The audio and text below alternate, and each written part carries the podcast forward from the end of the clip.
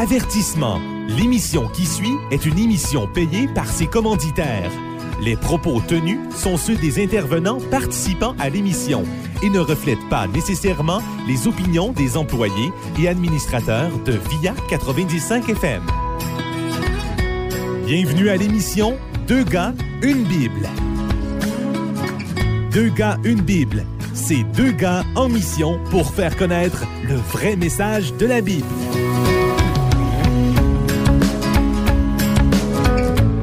Bonjour et bienvenue à l'émission Deux gars, une Bible avec votre animateur Joël Lapierre, pasteur à l'Église baptiste évangélique de Trois-Rivières et ravi d'être avec vous pour cette quatrième émission d'une série de quatre que nous faisons ensemble. Euh, je suis exceptionnellement seul, comme je l'ai déjà mentionné dans les dernières semaines, mais à partir de la semaine prochaine, j'aurai un collègue qui va enseigner, lire la Bible ensemble avec moi et avec lequel on va dialoguer autour d'un passage biblique comme on le fait généralement à cette émission. On termine une série de quatre semaines aujourd'hui et on a regardé dans le mois de janvier, euh, je vous ai partagé un peu mon vécu avec Dieu, mon histoire de conversion, de comment je suis entré en relation avec Dieu, de changement de vie euh, dès la première semaine de janvier. Parce qu'évidemment, à ce début d'année, mon but est de vous inviter dans ce premier mois de l'année à la conversion, à prendre un choix de prendre Jésus comme sauveur, de croire en lui, de vous repentir de vos péchés et vous tourner vers Dieu et Dieu seul comme moyen de sauvetage de notre vie, de nos péchés pour aller vers Dieu. Et c'est ce qu'on a adressé en regardant le psaume 38 euh, il y a deux semaines, le psaume 39 euh, la semaine dernière, que je vous invite à relire le psaume 38 et 39. Et aujourd'hui, je vous raconte euh, l'histoire, le témoignage de conversion d'un homme qui s'appelle Oswald J. Smith, homme qui a vécu il y a une centaine d'années en Ontario. Une histoire fort intéressante. Et avant de vous lire ça, j'aimerais vous lire les paroles suivantes de Jésus dans Matthieu 18.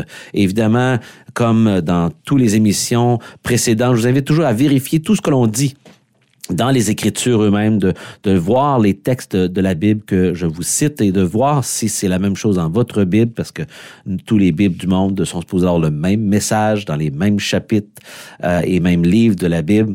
Je vous lis dans Matthieu, chapitre 18, et je vous lis juste quelques versets des paroles de Jésus. Euh, et vous allez voir, c'est très intéressant. À cette heure-là, après évidemment quelques paraboles et, quelques histoires qui sont passées au chapitre 17, les disciples s'approchèrent de Jésus et lui dirent, Qui donc est le plus grand dans le royaume des cieux? Qu'est-ce qui fait que quelqu'un est grand, est important, un bon poste au ciel? Appelant un enfant, au verset 2, et le plaça au milieu d'eux. Et là, Jésus va faire une leçon d'objet par cet enfant placé au milieu d'eux. Il dit, en vérité, je vous le déclare, si vous ne changez, donc, ou si vous ne vous convertissez, c'est dans certaines versions, euh, ou si vous ne vivez pas la repentance, c'est toutes différentes manières euh, de traduire le mot qui est là en grec. Et ne devenez comme les enfants. Donc, la conversion et devenir comme un enfant est important ici. Non, vous n'entrerez pas dans le royaume des cieux.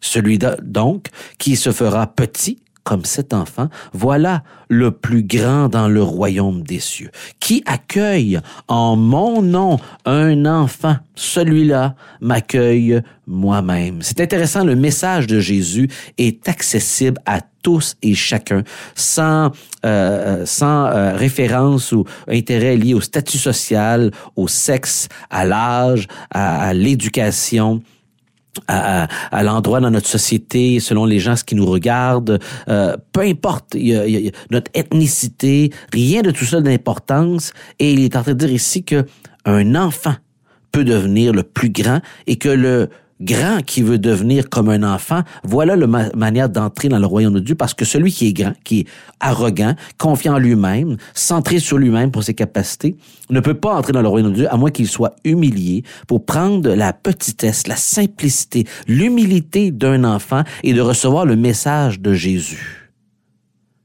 Un verset extrêmement foudroyant devant l'arrogance humaine, devant l'arrogance et le, le, questionnement sans cesse des adultes et le mépris qu'il y a souvent envers les enfants pour comprendre les simplicités du message de l'Évangile qui est accessible à tous et même à l'enfant.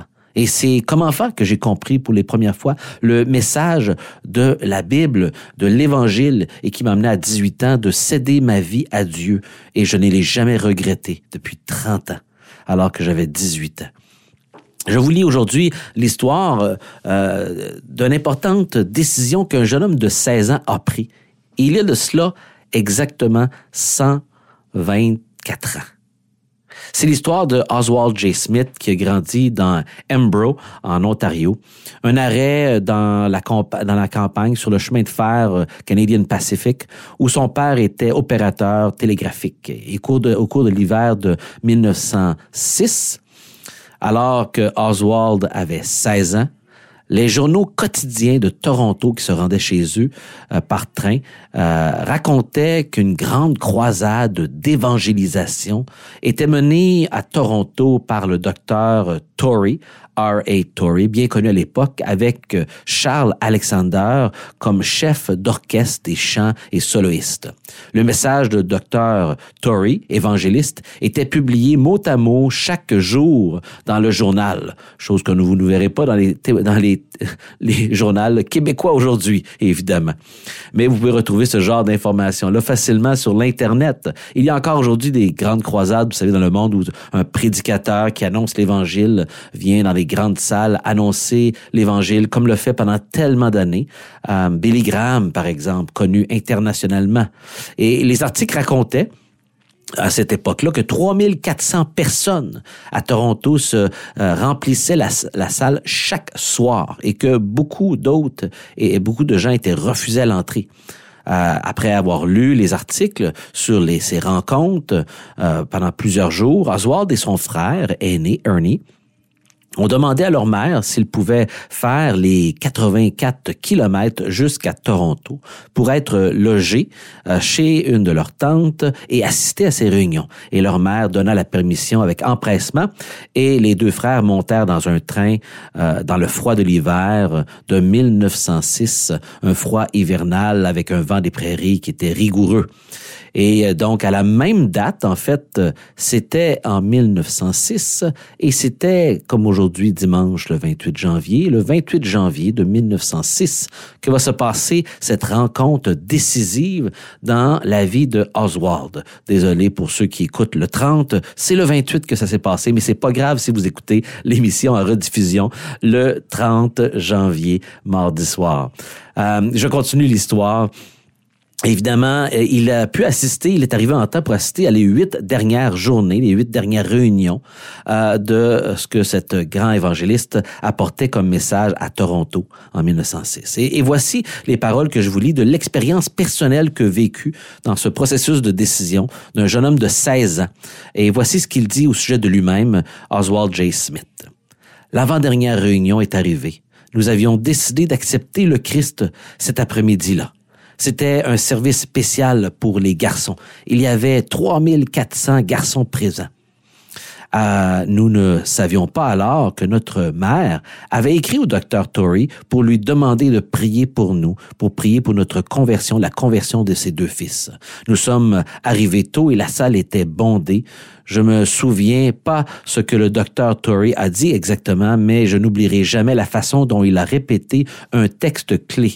C'était dans Ésaïe 53, le verset 5, qu'il a répété deux fois, mais lui, et c'est les paroles de Ésaïe 53.5, mais lui, en parlant de Jésus, en parlant de l'agneau immolé qui était Jésus et qui viendrait dans l'avenir, parce que Ésaïe est écrit 700 ans avant Jésus, et le Nouveau Testament nous dit que ces paroles se sont accomplies dans le sacrifice de Jésus à la croix pour nous.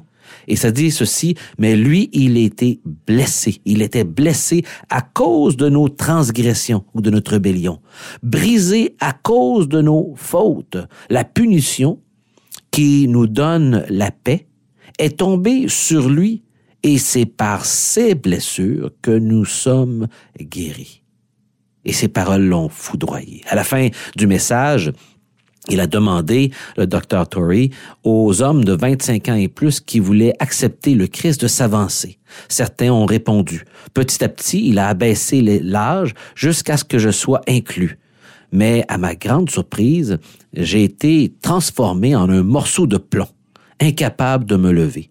Je ne connaissais pas alors le pouvoir de Satan qui voulait me faire résister à cette décision importante dans sa vie, évidemment. À ce moment, mon frère m'a gentiment donné un coup de coude parce qu'ils avaient décidé de venir ensemble et ils avaient parlé de la décision qu'ils voulaient prendre publiquement. Et ce qui a rompu le charme du moment que l'ennemi avait sur lui. Je me suis levé d'un bond de mon siège et avec un visage sobre, j'ai fait le pas décisif. Pendant un moment, je me suis retrouvé seul à l'avant, puis j'ai pris la main du docteur Tory et je suis descendu dans la salle au sous-sol où il y avait des gens qui attendaient et avec qui on pouvait s'asseoir et parler et prier. Un homme est venu me parler, puis il est reparti. Mais je n'ai pas vu de lumière et rien ressenti ou obtenu à ce moment-là, bien qu'il ait pensé que j'avais terminé de parler avec lui. Puis soudain, est arrivé. C'est arrivé. Je ne peux pas l'expliquer, même aujourd'hui. J'ai baissé la tête et j'ai pris mon visage entre mes mains. Et en un instant, les larmes ont jailli de mes, doigts et sont tombées sur la chaise. Et mon cœur d'enfant a pris conscience du fait que le grand changement avait eu lieu. Le Christ était entré. Je l'avais reçu. J'étais une nouvelle créature. Je venais de naître de nouveau ou de vivre ce qu'on appelle la conversion. Naître de nouveau est une expression que Jésus utilise. Il, il continue, il n'avait pas, il n'avait pas d'excitation, pas de sentiment inhabituel, mais je savais que quelque chose s'était produit et que la vie serait différente à jamais. C'était le 28 janvier de 1906. J'avais alors 16 ans. C'était il y a exactement 118 ans. Cela a duré jusqu'à ce jour. Et M. Torrey a vécu longtemps et son témoignage est écrit dans sa vieillesse. Il est mort 80 ans plus tard, presque 80 ans plus tard. Il avait 96 ans en 1986. Trois jours avant de célébrer ses 80 ans d'être converti à Jésus. Il dit oui, et cela va durer. Dieu soit loué à travers les innombrables âges de l'éternité. Oswald ensuite, et là je termine sa citation, et on dit, Oswald a ensuite fondé et dirigé la plus grande église du Canada, qui existe encore aujourd'hui, la People's Church de Toronto. Tout au long de son ministère, il a écrit 2000 200 hymnes, publié 35 livres en 120, traduits en 128 langues, recueilli plus de 23 millions de dollars, on parle ici dans les années 40, 50, 60, qui ont été ramassés pour la mission par leur Église et contribué à l'envoi de centaines de missionnaires, parce que l'Église People's Church est connue pour euh, tous les missionnaires et l'argent envoyé en mission à travers le monde entier. Et c'est ce qu'il a fait le reste de sa vie, annoncer cet évangile. Depuis ce premier pas à Toronto, à 16 ans, Oswald J. Smith a marché avec le Seigneur à trois jours près aujourd'hui, de 80 ans plus tard. Vous savez, le plus long voyage commence tout simplement par un pas, par une décision. Et j'aimerais vous inviter à réfléchir à cette décision. Avez-vous déjà fait ce pas de vous avancer vers Dieu, de répondre oui à son invitation, à sa main tendue, de dire oui, je vais croire en toi. Oui, dès aujourd'hui, je vais te donner ma vie. Sinon, sans toi, de toute façon, elle est perdue. C'est ce qu'on appelle la repentance, la conversion. La transformation de notre pensée en donnant notre vie à Jésus lorsqu'on réalise qu'elle est perdue et que je suis un pécheur et que seulement Jésus peut effacer mes péchés. Voilà le vrai message de la Bible. Et cette expérience s'appelle la conversion, la transformation que seulement Dieu peut faire, où ce que la pensée est changée, et par ce changement de pensée, notre comportement change. Si vous tentez de changer votre comportement et de faire des actes religieux, mais sans fondement de changement intérieur profond que seul Jésus peut faire, vous allez faire de la religion. Et peut-être avez-vous déjà fait de la religion et être déçu de cette expérience religieuse.